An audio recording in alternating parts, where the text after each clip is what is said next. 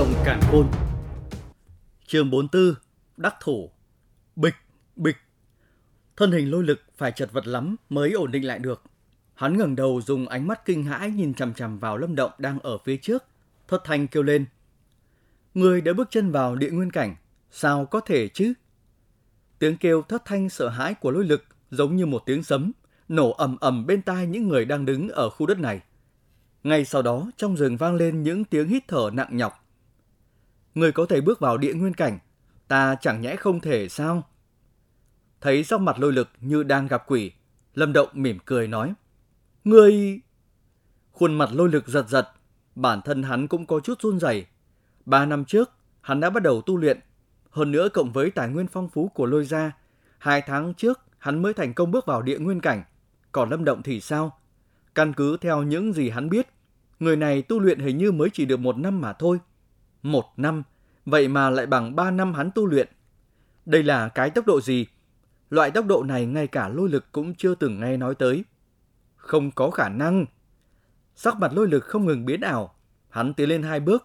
Hắn không tin Lâm Động đã thực sự bước vào địa nguyên cảnh. Lôi lực đại ca, bọn họ muốn cướp ấu tử hỏa mãng hổ. Khi trong lòng lôi lực đang dậy sóng, tạ doanh doanh đột nhiên đảo mắt, nhìn lên vách núi, thấy có một thân ảnh đang lao lên đó. Sắc mặt lập tức biến đổi, vội vàng nói, hỗn đản. Nghe vậy, lôi lực đột nhiên phục hồi tinh thần lại. Khi nhìn thấy Ngô Vân đang trèo lên vách núi, thì sự giận dữ trong lòng hắn sông lên. Nguyên lực từ trong cơ thể hắn bộc phát ra, bên trong đó còn ẩn chứa hàn khí đang phiêu động. Chứng kiến bộ dạng này, Lâm Động biết hình như lôi lực cũng đã dung hợp âm sát khí vào nguyên lực, nhưng mà hàn khí của hắn dung hợp chỉ là thiên địa sát khí phổ thông mà thôi. Lâm Động, cho dù ngươi tìm cách đề cao thực lực như thế nào, nhưng mà muốn đứng trên đầu ta, ngươi còn chưa đủ tư cách đâu. Nguyên lực trong cơ thể lôi lực bắt đầu khởi động. Khi lôi lực đã tích trữ đủ, hắn tiếp tục suy nghĩ. Lần trước xuất thủ, hắn không ngờ thực lực lâm động lại đột nhiên tăng vọt như vậy, cho nên hắn mới phải chịu thiệt thòi. Mà hiện giờ đã có chuẩn bị, cho dù lâm động đã thực sự bước chân vào địa nguyên cảnh, cũng không có khả năng làm cho hắn chật vật như vậy nữa. Sau khi quát lớn, thân hình lôi lực lao ra như tên bắn, song trường hơi cong lại giống như ưng chảo sắc bén, kình phong ù ù chùm xuống đầu của Lâm Động. Doanh doanh, cản Ngô Vân lại. Vừa xuất thủ với Lâm Động, lôi lực vừa quát to. Thấy lôi lực quát, tạ doanh doanh gật đầu, nhưng mới đi được vài bước thì Lâm Động đã thoát khỏi sự đeo bám của lôi lực, xuất hiện ở trước mặt nàng, chém ra một trường, làm cho tạ doanh doanh phải chật vật lui về phía sau. Toàn bộ các ngươi ra tay đi, thấy Lâm Động không chính diện giao thủ với hắn, mà lại dây dưa cuốn lấy tạ doanh doanh. Lôi lực tức giận đến mức sắc mặt tái xanh, đành phải quay đầu nhìn đám người phía sau quát lớn.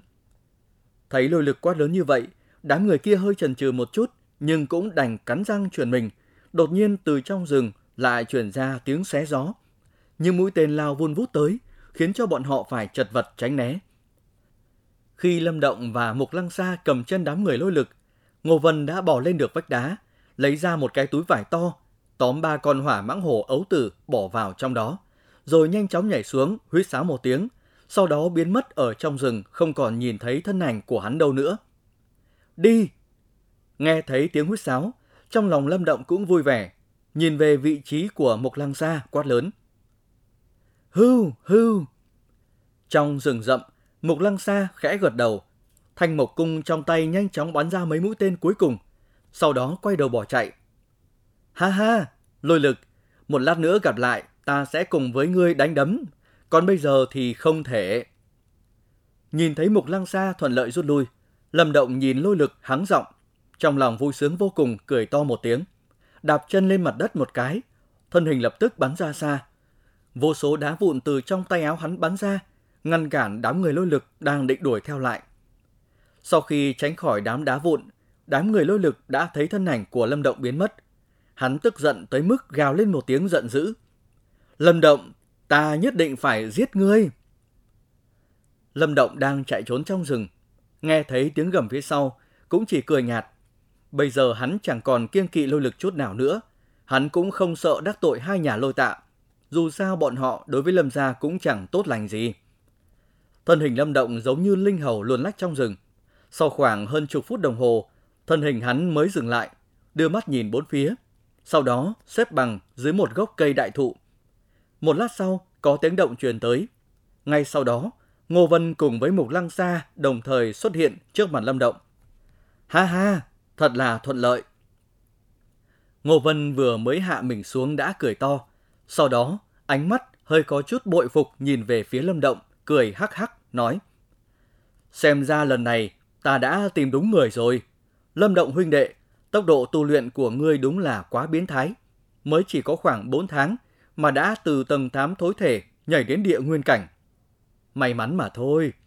Lâm Động cười cười, hắn không muốn nói cái gì về chuyện này. Trước tiên chúng ta phân chia chiến lợi phẩm đã. Ngô Vân cười, đem túi vải trên lưng cẩn thận từng ly từng tí đặt xuống tảng đá. Trong túi vải có ba con ấu tử hỏa mãng hổ, trên mình còn đang dính máu. Chúng ta bò bò, nhìn bộ dạng nhỏ con của chúng thực làm cho người ta yêu thích. Thậm chí ngay cả hai mắt Mộc Lăng Sa cũng tỏa sáng, là thiếu nữ yêu thích động vật, đó là một thiên tính trời sinh. Công lao của Lâm Động huynh đệ lần này lớn nhất, huynh chọn trước đi. Ngô Vân cười nói, Mục Lang Sa ở bên cạnh cũng khẽ gật đầu, hiển nhiên là không có ý kiến. Nghe vậy, Lâm Động cũng không chối từ, dùng tay phải nhẹ nhàng chạm vào ba con thú một cái. Ba con thú cũng cảm nhận thấy chúng nó bị người ta đụng vào nên cuộn mình lại. Lâm Động suy nghĩ một lúc, sau đó hắn vươn tay đặt vào con tiểu thú nhỏ bé bên trái. Trong mắt chợt lóe sáng, ôm lấy nó cười nói, ta muốn con này. Điều này, Lâm Động huynh đệ, con tiểu thú này hình như là con yếu nhất trong ba con, sợ rằng muốn nó sống cũng có phần khó khăn. Huynh có định đổi không? Nhìn thấy Lâm Động lựa chọn, Ngô Vân cùng Mục Lăng Sa đều ngẩn ra, nói Không có chuyện gì, chính là nó. Lâm Động cười lắc đầu, hắn đương nhiên không tự ý chọn con này. Mà khi tay phải chạm vào ba con thú, chỉ khi sờ tới con thú này, thì thạch phù thần bí trong lòng bàn tay hắn mới hơi rung động một chút. Thạch phù bình thường cực kỳ an tĩnh, hiếm có chủ động phát sinh động tĩnh, mà mỗi lần xuất hiện động tĩnh thì luôn chứng minh hắn phát hiện ra một thứ gì đó không tầm thường. Lâm Động cúi đầu nhìn hỏa mãng hổ ấu tử còn chưa mở mắt trong lòng. Tuy rằng hắn không nhận ra con tiểu thú này có gì đặc thù, nhưng hắn tin tưởng vào sự lựa chọn của Thạch Phù. Tên tiểu tử này chắc là có một chút không giống những con thú bình thường khác. Lâm Động ôm tiểu thú thì thảo nói. Chuyện các bạn đang nghe được sản xuất từ kênh youtube Đọc Đọc Nữa Đọc Mãi. Chương 45 Dương Cung Bạt Kiếm Phân phối chiến lợi phẩm xong đâu đấy. Ba người lâm động, ai nấy đều nở nụ cười. Ngay cả trên gương mặt đẹp của Mục Lăng Sa cũng hiện lên vẻ mừng rỡ. Nàng tới tham gia săn bắn chỉ muốn đạt được một thành tích không tệ, làm cho danh khí của Mục gia tăng lên một chút là được. Không ngờ hôm nay lại có một thu hoạch lớn tới thế này. Đối với chuyện đạt được ấu tử hỏa mãng hổ thì kỳ thi săn bắn này chẳng có ý nghĩa gì cả. Chúng ta cũng phải nhanh chóng lên đài thôi. Ngô Vân đem ấu tử cẩn thận từng ly từng tí đặt vào trong lòng cười nói. Lâm Động cũng gật đầu, hắn còn thiếu hai cái mộc bài nữa là đủ điều kiện. Nhưng mà điều này đối với hắn đương nhiên không phải vấn đề to tát gì. Ta không đi. Ở bên cạnh, Mục Lăng Sa trầm ngâm một chút, đột nhiên lắc đầu, nói. Nghe thấy vậy, Lâm Động cùng Ngô Vân đều ngẩn ra. Chợt nhìn thoáng tiểu thú trong lòng Mục Lăng Sa thì hiểu rõ. Ấu tử hỏa mãng hổ khi trưởng thành có thể so sánh với cường giả thiên nguyên cảnh, giá trị cực cao. Nếu như nàng mang nó về thuần dưỡng, vậy thì sau này Mục Gia Trang sẽ có được một con hỏa mãng hổ thiên nguyên cảnh thủ hộ. Đối với thôn trang bọn họ mà nói, đây là chuyện cực tốt. Dù sao hiện giờ trong Mục Gia Trang cũng chỉ có một người đạt tới thiên nguyên cảnh mà thôi. Hỏa mãng hổ ấu tử dễ khiến người ta đỏ mắt. Hơn nữa, sau khi việc này chuyển đi, hai nhà lôi tạ chắc chắn sẽ không từ bỏ ý đồ. Lâm gia với cuồng đao võ quán đương nhiên là có lo lắng, nhưng họ không ngại hai nhà lôi tạ. Nhưng mục gia trang của mục lăng xa thì lại khác. Họ không cách nào chống lại được hai nhà lôi tạ. Cho nên chuyện nàng có ấu tử không thể bại lộ, bằng không sẽ mang tới một tai ương cực lớn cho mục gia trang. Chúng ta sẽ giữ bí mật giúp ngươi, Lâm Động nhẹ nhàng nói. Cảm tạ. Mục Lăng Sa cảm kích nhìn Lâm Động, nở một nụ cười thật tươi. Sau này khi nào các ngươi rảnh rỗi, có thể tới Mục Gia Trang chơi một chuyến. ta nhất định sẽ nhiệt tình khoản đãi. Ha ha, tốt. Ngô Vân gật đầu cười. Nhìn thấy hai người không có ý kiến gì, Mục Lăng Sa không dám ở lại đây lâu. Lập tức chắp tay cáo từ, sau đó giấu kỹ tiểu thú trong người, nhẹ nhàng lao lên một cành cây, giống như một con báo mẹ linh mẫn biến mất trong rừng. Đi thôi. Đưa mắt nhìn Mục Lăng xa rời đi, Lâm Động vung tay lên, xoay người lao vào sâu trong rừng. Ngô Vân vội vàng đuổi theo. Người có thể tiến nhập vào sâu bên trong khu rừng đương nhiên là ít. Hơn nữa, ai cũng có bản lĩnh không tệ. Nhưng mà bản lĩnh của bọn họ không thể nào so với thực lực địa nguyên cảnh của Lâm Động được. Cho nên hai khối mộc bài Lâm Động dễ dàng có được. Ánh mặt trời mùa đông không hề nóng, mà lại mang tới cảm giác vô cùng thư thái, thoải mái cho con người. Ở xung quanh thú giác trường, dòng người đông không nhìn thấy điểm cuối, đang tập trung nhìn về trung ương của thú giác trường. Ở nơi đó có một quảng trường nằm trên một đỉnh núi. Theo như thời gian dự kiến, thì mấy người dự thi cũng sắp lên đài rồi. Ở vị trí của Lâm gia, Lâm Trấn Thiên híp mắt, nhìn thoáng qua đài cao thì thào. Ha hả, phụ thân không cần lo lắng, lấy thực lực của Lâm Động, chỉ cần không gặp phải lôi lực của lôi gia, thì chuyện lấy 10 cái mộc bài đối với hắn không có gì là khó cả. Ở bên cạnh Lâm Khẳng cười nói. Nghe vậy Lâm Trấn Thiên gật đầu cười. Khi hắn định thu hồi ánh mắt thì trong thú giác trường vang lên những tiếng hoan hô thật lớn. Sau đó hắn nhìn thấy ở trên đài cao có mấy thân ảnh đang lao lên. Trong đó có một thân ảnh quen thuộc. Thấy vậy, hắn mới thở dài một hơi. Trên cự đài, Lâm Động cùng Ngô Vân xuất hiện. Đưa mắt nhìn xuống đám người đông nghịt xung quanh đều không khỏi tấm tắc than thở một tiếng. Lúc bình thường làm sao có thể nhìn thấy cảnh tượng này? Khi đám người Lâm Động bước lên thạch đài, có mấy vị trọng tài cũng nhanh chóng đi lên, sau khi kiểm tra số lượng mộc bài trong tay họ, rồi mới gật đầu thối lui. Một lúc sau, lại có hai thân ảnh leo lên. Hai người này vừa lộ diện đã hắng giọng, dùng sắc mặt phẫn nộ nhìn về phía Lâm Động cùng Ngô Vân. Đối với ánh mắt phẫn nộ của lôi lực và tạ doanh doanh, Lâm Động và Ngô Vân liếc mắt nhìn nhau cười hắc hắc. Ta sẽ không để cho các ngươi cứ bình yên như vậy mang ấu tử rời đi. Nhìn thấy hai người tươi cười, trong lòng lôi lực càng giận dữ. Hắn đột nhiên xoay người về vị trí của hai nhà lôi tạ, gào lớn. Ra ra, tạ bá phụ, con và doanh doanh ở trong rừng gặp được một con hỏa mãng hổ trọng thương và ba đứa con của nó. Chúng con phải chiến đấu rất lâu mới đánh chết con hỏa mãng hổ mẹ. Nhưng tới lúc cuối cùng thì lại bị Lâm Động và Ngô Vân đột nhiên xông ra đánh đén, cướp đi ba con hỏa mãng hổ con. Kính xin người làm chủ cho chúng con. Tiếng gào của lôi lực làm cho tất cả mọi người đều giật mình ngẩn ra. Sau khi họ nghe được ba con hỏa mãng hổ con, thì toàn bộ khu vực đều ồ lên. Cái gì? Hiện giờ, cho dù là đám người lôi ra hay tạ ra, Lâm Trấn Thiên hay La Thành đều đứng bật dậy, sắc mặt kịch biến. Hỏa mãng hổ lợi hại như thế nào, bọn họ đương nhiên biết rõ. Ba con ấu tử đồng nghĩa với ba cao thủ thiên nguyên cảnh. Lực lượng thế này ai mà không động tâm. Ba con hỏa mãng hổ ấu tử. Sắc mặt lôi báo đã đỏ bừng. Hắn cùng với tạ khiêm liếc mắt nhìn nhau. Ánh mắt trở nên sắc bén, lạnh lùng nói. Có việc này sao? Trên cự đài, sắc mặt của Lâm Động và Ngô Vân cũng biến đổi. Bọn họ không ngờ lôi lực lại không biết xấu hổ như vậy. Hỏa mãng hổ vốn đã bị trọng thương, ai nhìn thấy trước là thuộc về người đó hay sao?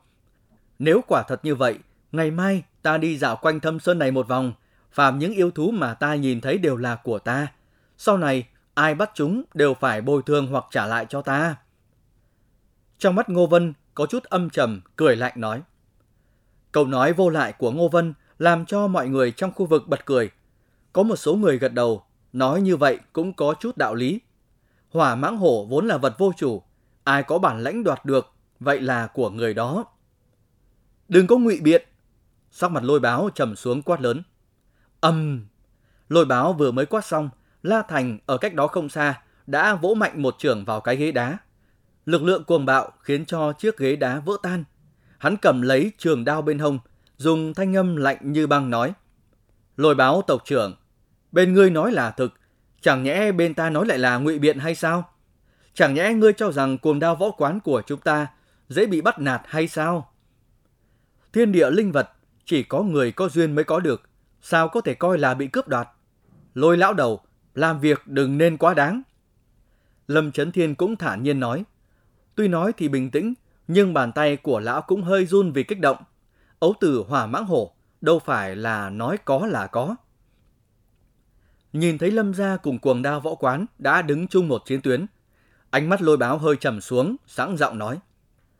Hỏa mãng hổ đúng là vật vô chủ, nhưng mà bọn lôi lực đã mất bao nhiêu công sức vậy mà chỗ tốt đều bị các ngươi chiếm hết. Cho dù hôm nay hai nhà các ngươi liên hợp lại với nhau, cũng phải cho ta một câu trả lời thích đáng. Nghe ngữ khí của lôi báo có thể biết, hôm nay hán tuyệt không cam lòng để ấu tử hòa mãng hổ cho lâm gia cùng cuồng đao võ quán. Thích đáng, chẳng lẽ ngươi muốn đòi ấu tử? Những vết sẹo trên mặt La Thành như một con rết ngọ nguậy dữ tợn nói. La quán chủ, nếu làm căng thẳng mọi chuyện nên sẽ không tốt cho cả hai bên. Không bằng như vậy, chúng ta sẽ tỉ thí với nhau, bên nào thắng sẽ được mang ấu tử đi, thế nào? Thấy bầu không khí căng thẳng khẩn trương, Tạ Khiêm đột nhiên mở miệng nói. Chỉ vào một câu nói của ngươi là có thể tranh đoạt ấu tử, trong thiên hạ làm gì có chuyện tốt như vậy? Lâm Trấn Thiên nhíu mày cười lạnh nói. Lôi lực cùng tạ doanh doanh là đệ tử ưu tú nhất của hai nhà bên kia. Lôi lực có khi đã bước chân vào địa nguyên cảnh, Ngô Vân thì có thể đỡ được một lúc, nhưng Lâm Động thì sao có thể là đối thủ của lôi lực? Ta dùng thiết mộc trang làm tiền cược, nếu như trong tỷ thí, lôi lực thua Lâm Động, thiết mộc trang sẽ là của Lâm gia các ngươi. Nhưng nếu Lâm Động thua, thì ấu tử kia sẽ giao cho lôi gia. Lâm Trấn Thiên, ngươi có dám hay không? Ánh mắt của lôi báo lóe lên, nói. Thiết Mộc Trang. Nghe vậy, không chỉ có Lâm Trấn Thiên cùng La Thành sừng sốt, mà ngay cả Tạ Khiêm cũng kinh ngạc một chút. Thiết Mộc Trang sản xuất ra rất nhiều thiết mộc đặc thù, chiếm một phần sản nghiệp không nhỏ của lôi gia. Lôi báo dám lấy thôn trang này làm tiền cược, đương nhiên là chắc chắn về khả năng lôi lực thắng. Sắc mặt Lâm Chấn Thiên vào thời điểm này cũng thay đổi, hiển nhiên là bị món tiền cược này làm kinh sợ. Nhưng ngay sau đó, hắn khẽ lắc đầu một cái. Khoản tiền cược kia đúng là quá hấp dẫn, nhưng khả năng thắng của Lâm Động quá thấp. Lâm Động thiên phú tuy tốt, nhưng mà thời gian tu luyện chưa dài, sao có thể thắng được lôi lực. Phụ thân, bỏ đi. Ở phía sau Lâm Chấn Thiên, Lâm Khẳng, Lâm Khiếu, Lâm Bãng, ba người đều lộ vẻ trần chờ cuối cùng cắn răng thấp giọng nói. Vì món tiền cược mà bỏ ấu tử hỏa mãng hổ, cái được không bù lại được cái mất. Nghe ba người con nói như vậy, trong lòng Lâm Chấn Thiên cũng đành thở dài một tiếng. Nhưng mà, ngay khi hắn chuẩn bị mở miệng, thì trên thạch đài có một thanh âm vang lên làm cho hắn giật mình. Được, Lâm gia ta nhận. Chuyện các bạn đang nghe được sản xuất từ kênh youtube Đọc Đọc Nữa, Đọc Mãi.